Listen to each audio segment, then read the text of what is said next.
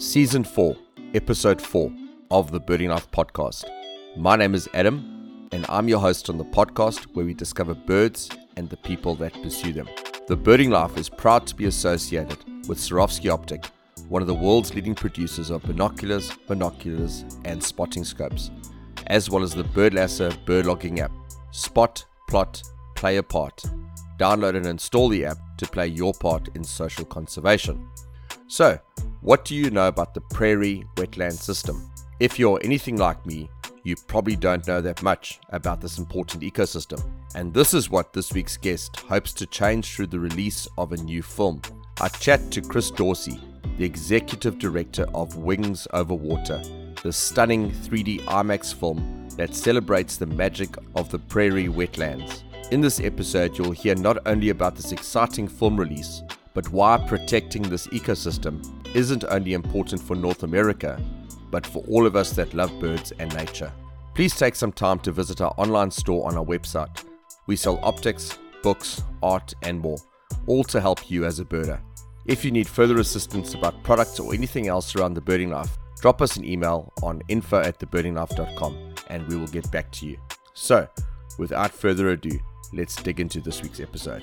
So let's start by finding a little bit more about you, Chris. Um, how has your personal journey shaped the types of movies and shows that you make? Yeah, you know, I've been in the outdoor television business now for about 20, almost 25 years. And prior to that, I had a career in the magazine business. And, and uh, so I still kind of describe myself as a recovering magazine editor. And, and I've always loved the outdoors and, and uh, wildlife and conservation. I've got degrees in English and natural resource management from the University of Wisconsin at Stevens Point, which is a big, it's the second biggest, or actually maybe the largest now, natural resource college in the United States, would, which would make it the largest in the world you know, producing biologists and scientists and wildlife managers, et cetera. So I've, you know, I've always had a passion for that. And, and so for me, it's always been how do you avoid honest work? and that's, that's really as simple as blending avocation with vocation. And, uh, and I started writing at a young age and at the university for state magazines, for,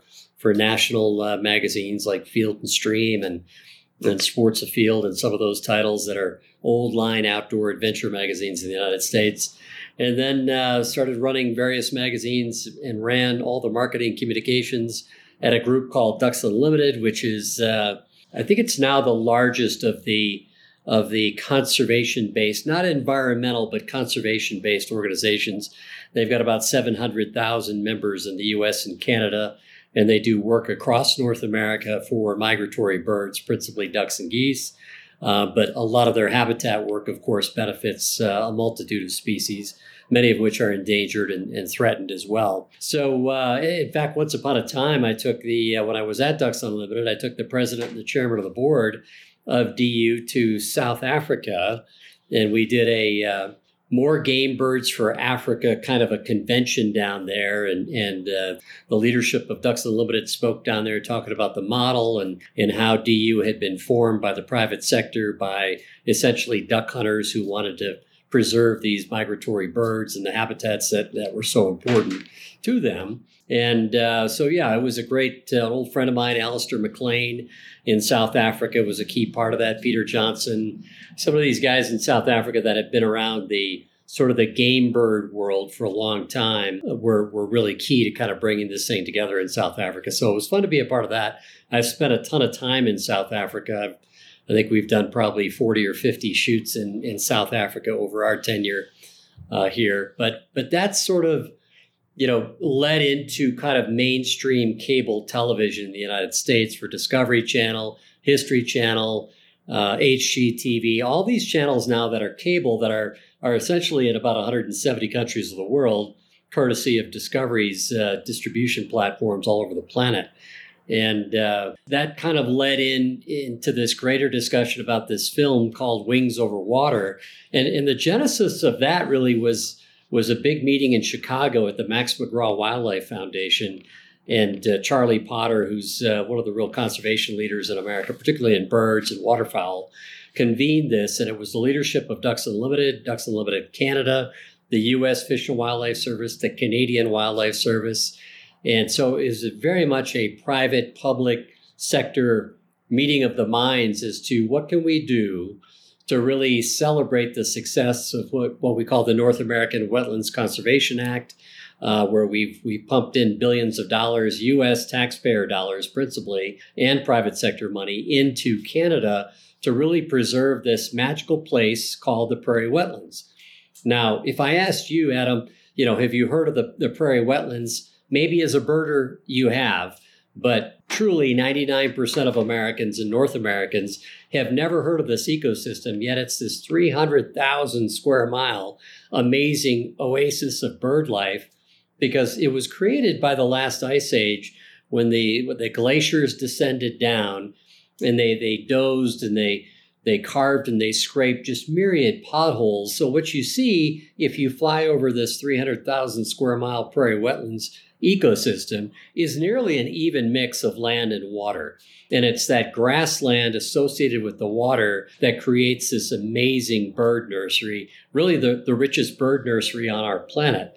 And, uh, and yet nobody knows anything about it. So if you ask an American, a North American, you know, a South African, have you heard of the Amazon? Everybody's going to say, of course. Have you heard of the Serengeti? Of course. Maybe have you heard of the Everglades? Most would say yes. But have you heard of the prairie wetlands? Very few have. Now, duck hunters, uh, you know, the, the few million duck hunters in, in the United States and Canada will know all about that because it's so important to producing ducks for hunting, et cetera. And, and those duck hunters are really the basis for the funding for Ducks Unlimited, uh, they really are the basis for the funding of the U.S. National uh, Wildlife Refuge System because every time you hunt as a as a duck or goose hunter in, in the United States, you have to buy a federal migratory stamp, and that money then goes to fund the the National Wildlife Refuge System, which is millions and millions of acres across our country. So that's they would know about that, but the average citizen wouldn't. So well, then then the question becomes why is that important, right? And uh, if you talk to guys like David Attenborough uh, of the BBC, you know his bottom line is is nobody nobody protects what they don't care about, and and they're not going to care about it if they don't know about it, if they don't understand it. So our job as communicators and biologists is to really celebrate this magical place so that people know and they really understand in a meaningful way just how important it is for for migratory birds. And some 70% of all the water birds in North America are actually produced in the prairie wetlands. So without those important prairie wetlands, we don't have these massive fall migrations, spring migrations. We're not we're not looking at at these wonderful birds up and down the the, the continent and and it's something like 220 species of birds that depend on the prairie wetlands. So it's it's critically important. And this meeting in Chicago that that was really the genesis of this film was was right on the heels of a big Cornell uh, lab report, which is the, Cornell University, which is the best known bird lab in in the world, and they've done more research and they they have quite a brand when it comes to to managing and and uh, looking at bird populations across the globe. They did a, a long term study and determined that since 1970 in the United States, we've lost, in North America rather, we've lost 3 billion birds. We've lost almost a third of our entire continental bird population. And a big chunk of that is because we're, we're losing wetlands, we're losing portions of the prairie wetlands, which is disrupting these ecological bonds that have existed for millennia. And that's that's the basis of the film, and that's kind of the the long answer to uh, to to the why of the film. I think Chris, as a South African, and I can imagine there'll be listeners who listen to this, and I don't know about the rest of the world, but as South Africans, you know, duck hunting is not something that is that big in in our country. And what I find quite interesting is when I went through the the sponsors who were part of the project, there was Ducks Unlimited, which is duck hunting, and Audubon, which is when a lot of people know them as the conservation side of things. And it's interesting that it's almost like I had to wrap my mind around it that that duck hunting actually contributes towards the conservation of birds in the US? 100%. And in fact, I would argue as a, as a biologist that it's the voice that, that sportsmen, that hunters have, have brought to the equation as much as the money uh, that, that, that leadership has really transformed kind of this, this model of conservation in the United States and Canada.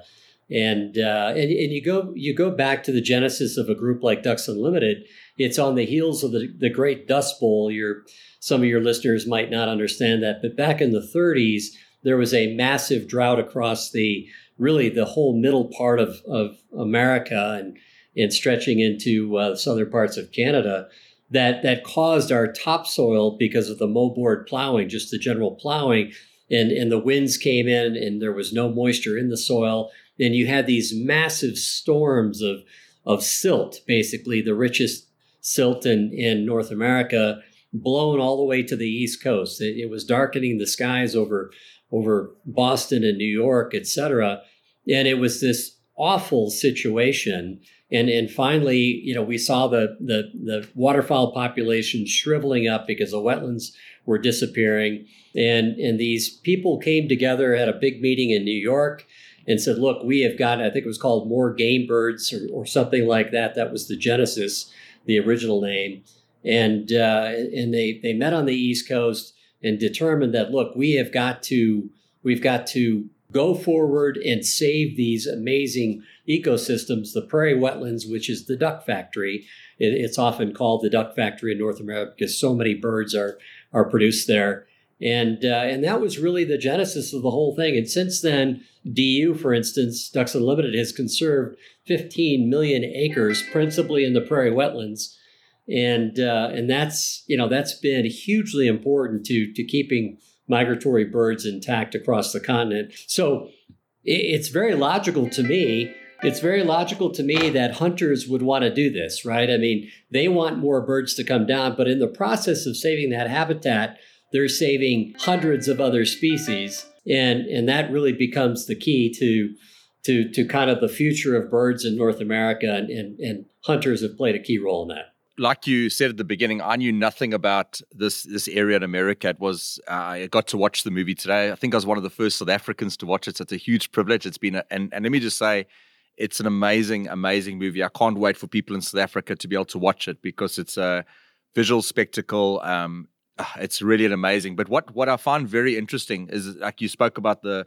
the fact that a lot of Americans and outside of America, I think even less people might know about this this wetland system. This wetland system is bigger than the state of Texas, which is you know from what I understand, it's quite a big state, and there are more birds in this area than people in the whole country. I mean, that just shows the importance of this wetland system. Yeah, I mean, it's it's something like 25% of all the wetlands in the world are found in Canada. And, uh, and, and so when it comes to amazing bird life and, and water bird production, there really is no place like it on the planet. It's, it's an absolutely extraordinary, unique uh, habitat system. And it's, it's so important because we have these migratory flyways. You know, you have this winter that descends from the north and comes down, freezes that ecosystem, forces these birds down to warmer climates to, to find open water and food and, and shelter, etc.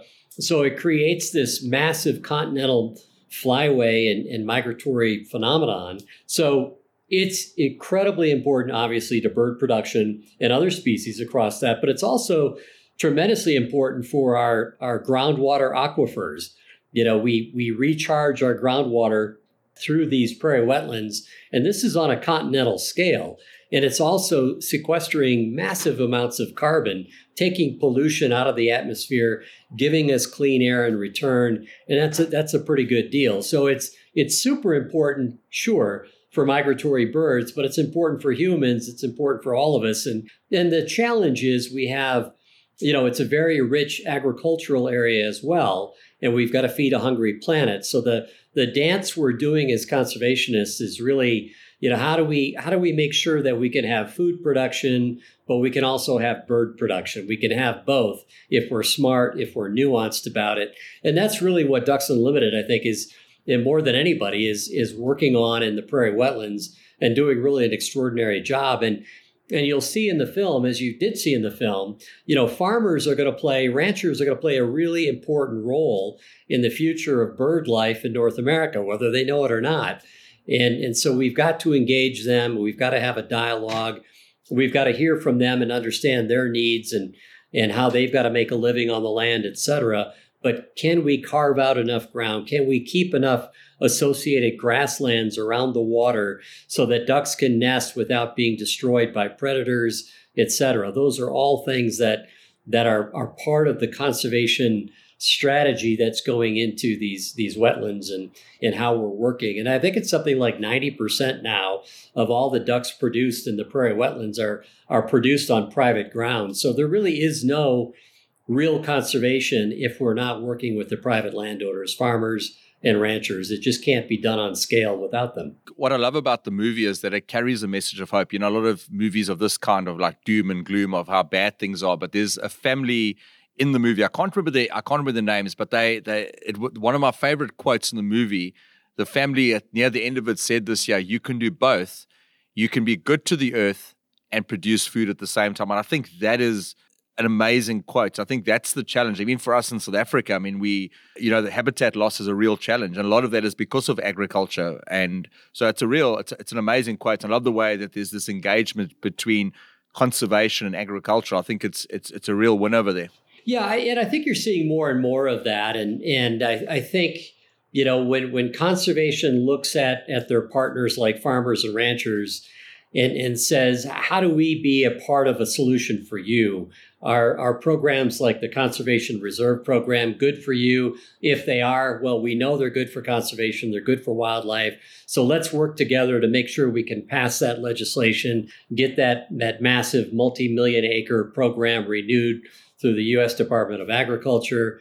And, and so when they do work together like that, it's amazing what can happen. But but it's it's just critically important that we do it. And, and of course, you're seeing disruption in in grain production from the Ukraine, and and so there's going to be a lot of demand on on more ag production across the globe.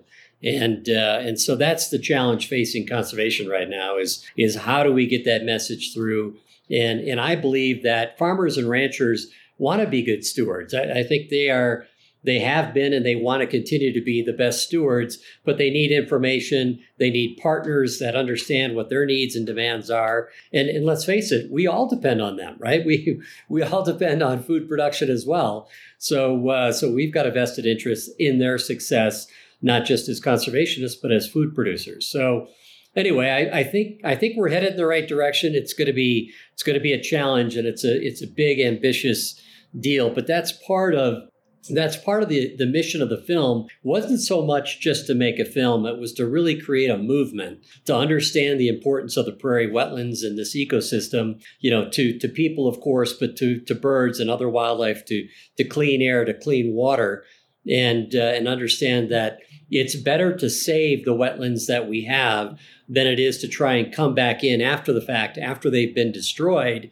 and reconstitute them. Because every every pothole, every wetland is a little miracle. I mean, there's a it's a petri dish, uh, kind of a soup kitchen for for water birds that's evolved to have the right microbes and and, and crustaceans and and creatures and proteins and and vegetable matter that that these birds need to to not just survive but to thrive. And and when you disrupt that, when you when you drain them, when you plow through them, yeah, you can restore a wetland, but it takes a long, long time for it to come back to what it originally was. So it's far more cost effective to save what we have than it is to try and reconstitute what's been lost. And, and that's part of the message as well of the film. So every good film has to have a good story. So with watching the show today, I realized, you know, basically you tell the story through three different migratory species. So can you tell us a little bit more about how you, the way in which you tell the story of the wetland in the movie?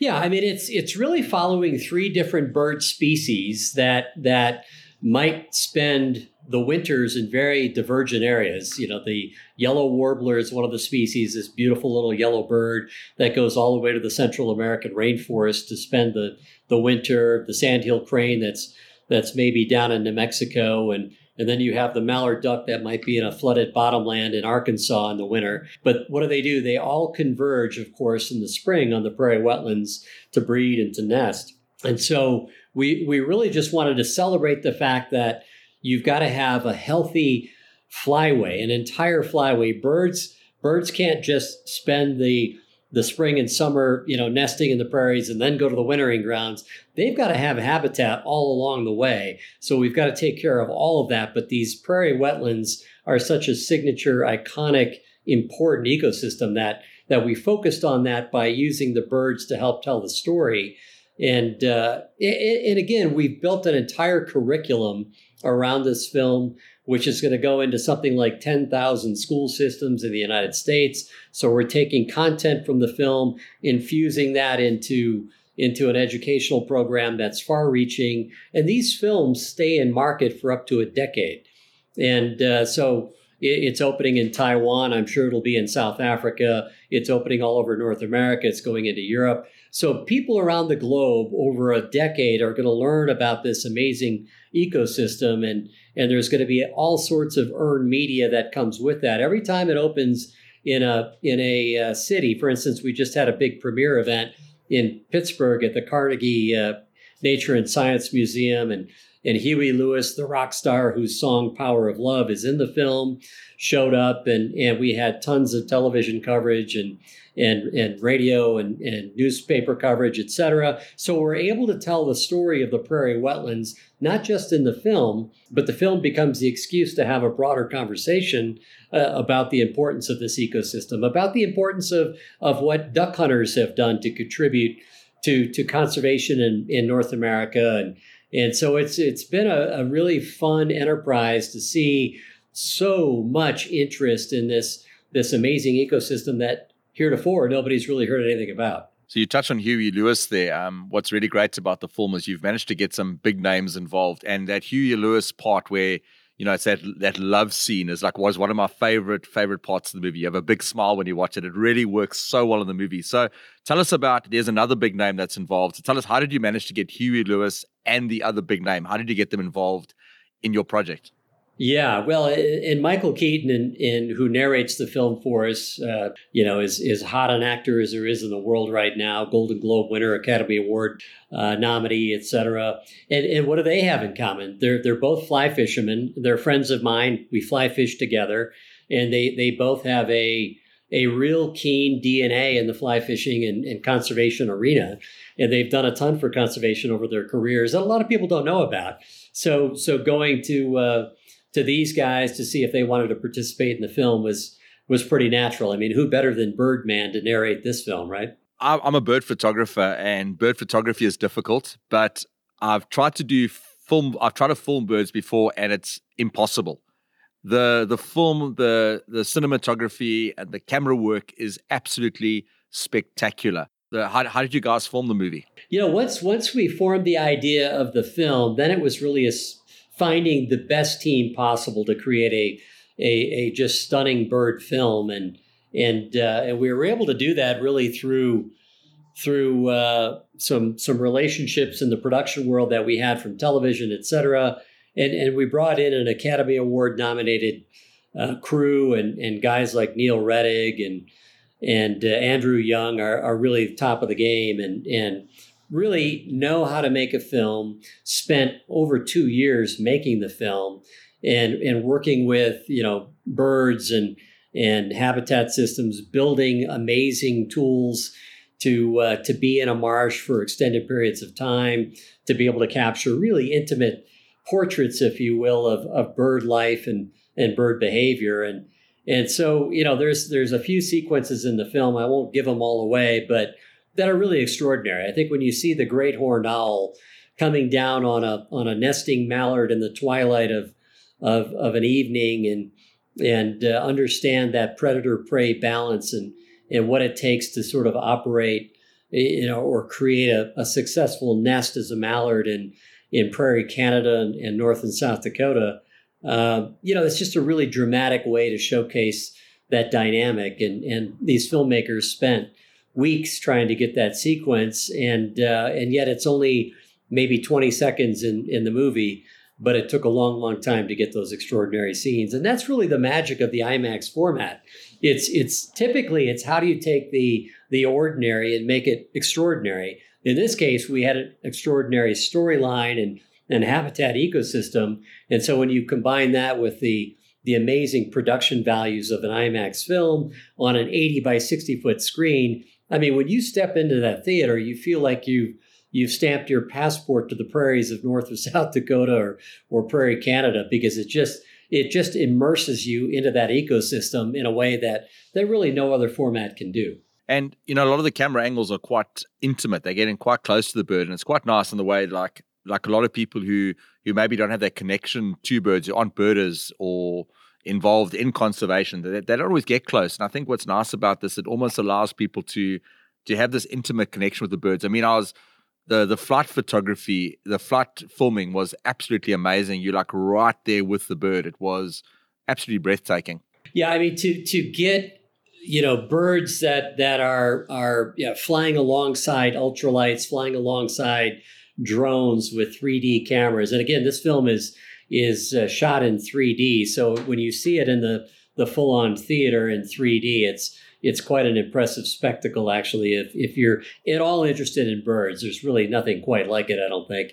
And uh, but but yeah, and, and getting the nesting sequences of a yellow warbler, I mean, amounted to to really spending weeks of time moving a camera ever closer, setting up a couple hundred yards away, you know, kind of a tent production center where you could monitor remotely, you know, what this camera is seeing. And, and eventually the birds got habituated to the cameras where they weren't afraid of the cameras whatsoever. And, and you could be right next to the activity of, of nesting and, and watching the birds interact with the chicks, et cetera. And, and that just becomes, you know, that's just a, a time absorbing and, expense absorbing phenomenon that, that you, you have to invest in if you're going to make an extraordinary film.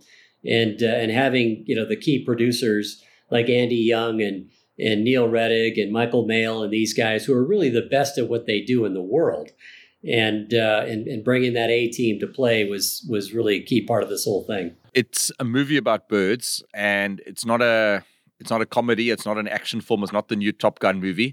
The question I want to ask is, how has this movie been received? You know, you've spoken of a couple of places where it's been released. How has how have people received the movie? You know, there's about 50 million what are called bird watchers, bird lovers. They categorize themselves as that in the United States. And uh, between Audubon and Ducks Unlimited and the Max McGraw Wildlife Foundation, another partner in the film, really the key partner in the film, they've been able to drive extraordinary interest at, at the chapter level. Every time a, a movie opens, we just did a big premiere event in, in Denver here at the Denver Nature and Science Museum, which is an extraordinary museum as well. And, uh, and it's amazing with with hundreds of thousands of, of members, millions of members across at least North America, these organizations are able to drive an awful lot of interest in the film, and, and that's really translated to to as they say in Detroit, a lot of butts and seats. And you you spoke about it being um, released in Taiwan, and you said hopefully it's going to be released in South Africa. that what are some of the international countries that you're looking to release this into, and what sort of time frame? When can you know people around the world listening to this, and hopefully South Africans, when can we hope to see this movie on, on an IMAX screen? Well, it's it's moving right now, and uh, so it, it, I don't think it'll be long. It's it's now I think at about 25, 30 cities in the U.S.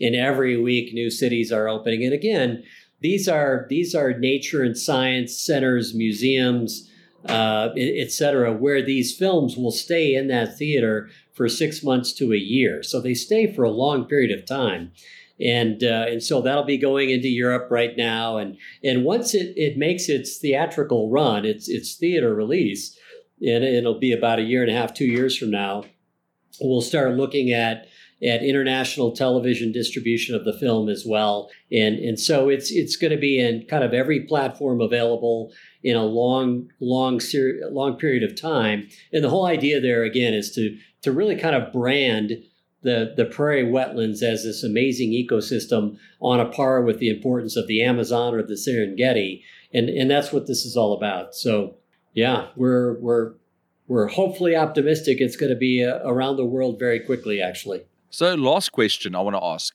The movie is about a wetland system in the United States why do you think the message of the movie carries relevance in other countries? Well, I think I think what you learn from this is is just how ecologically important wetlands are, and and once upon a time around the world, uh, certainly in the United States, they were viewed as as a as a swamp, a sort of a God forbidden area that that the best use was to drain it, fill it, and and and plant houses over it or shopping malls or or whatever. But now we understand really the vital role that these these wetlands play, you know, all over the world, whether it's for for clean water, wildlife habitat, uh, flood mitigation, you know, and, and we've seen that where we've destroyed wetlands on our coastal uh, ecosystems, then then what you have are massive, you know, flood impacts and and surges from storms that that didn't used to exist because we had a buffer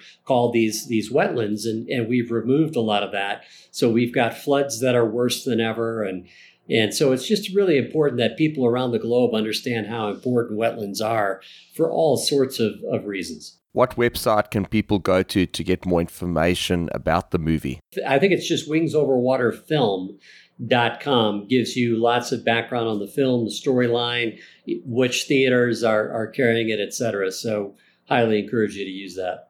Yeah, so thanks, Chris, for your time. I will pop a link to the website in the in the comment section, and people can go check it out. But I really appreciate your time. Thank you so much. Really enjoyed it, Adam. Thanks very much. Thanks so much for taking the time to listen to this week's episode. Please take the time to check out the other resources we have on our website.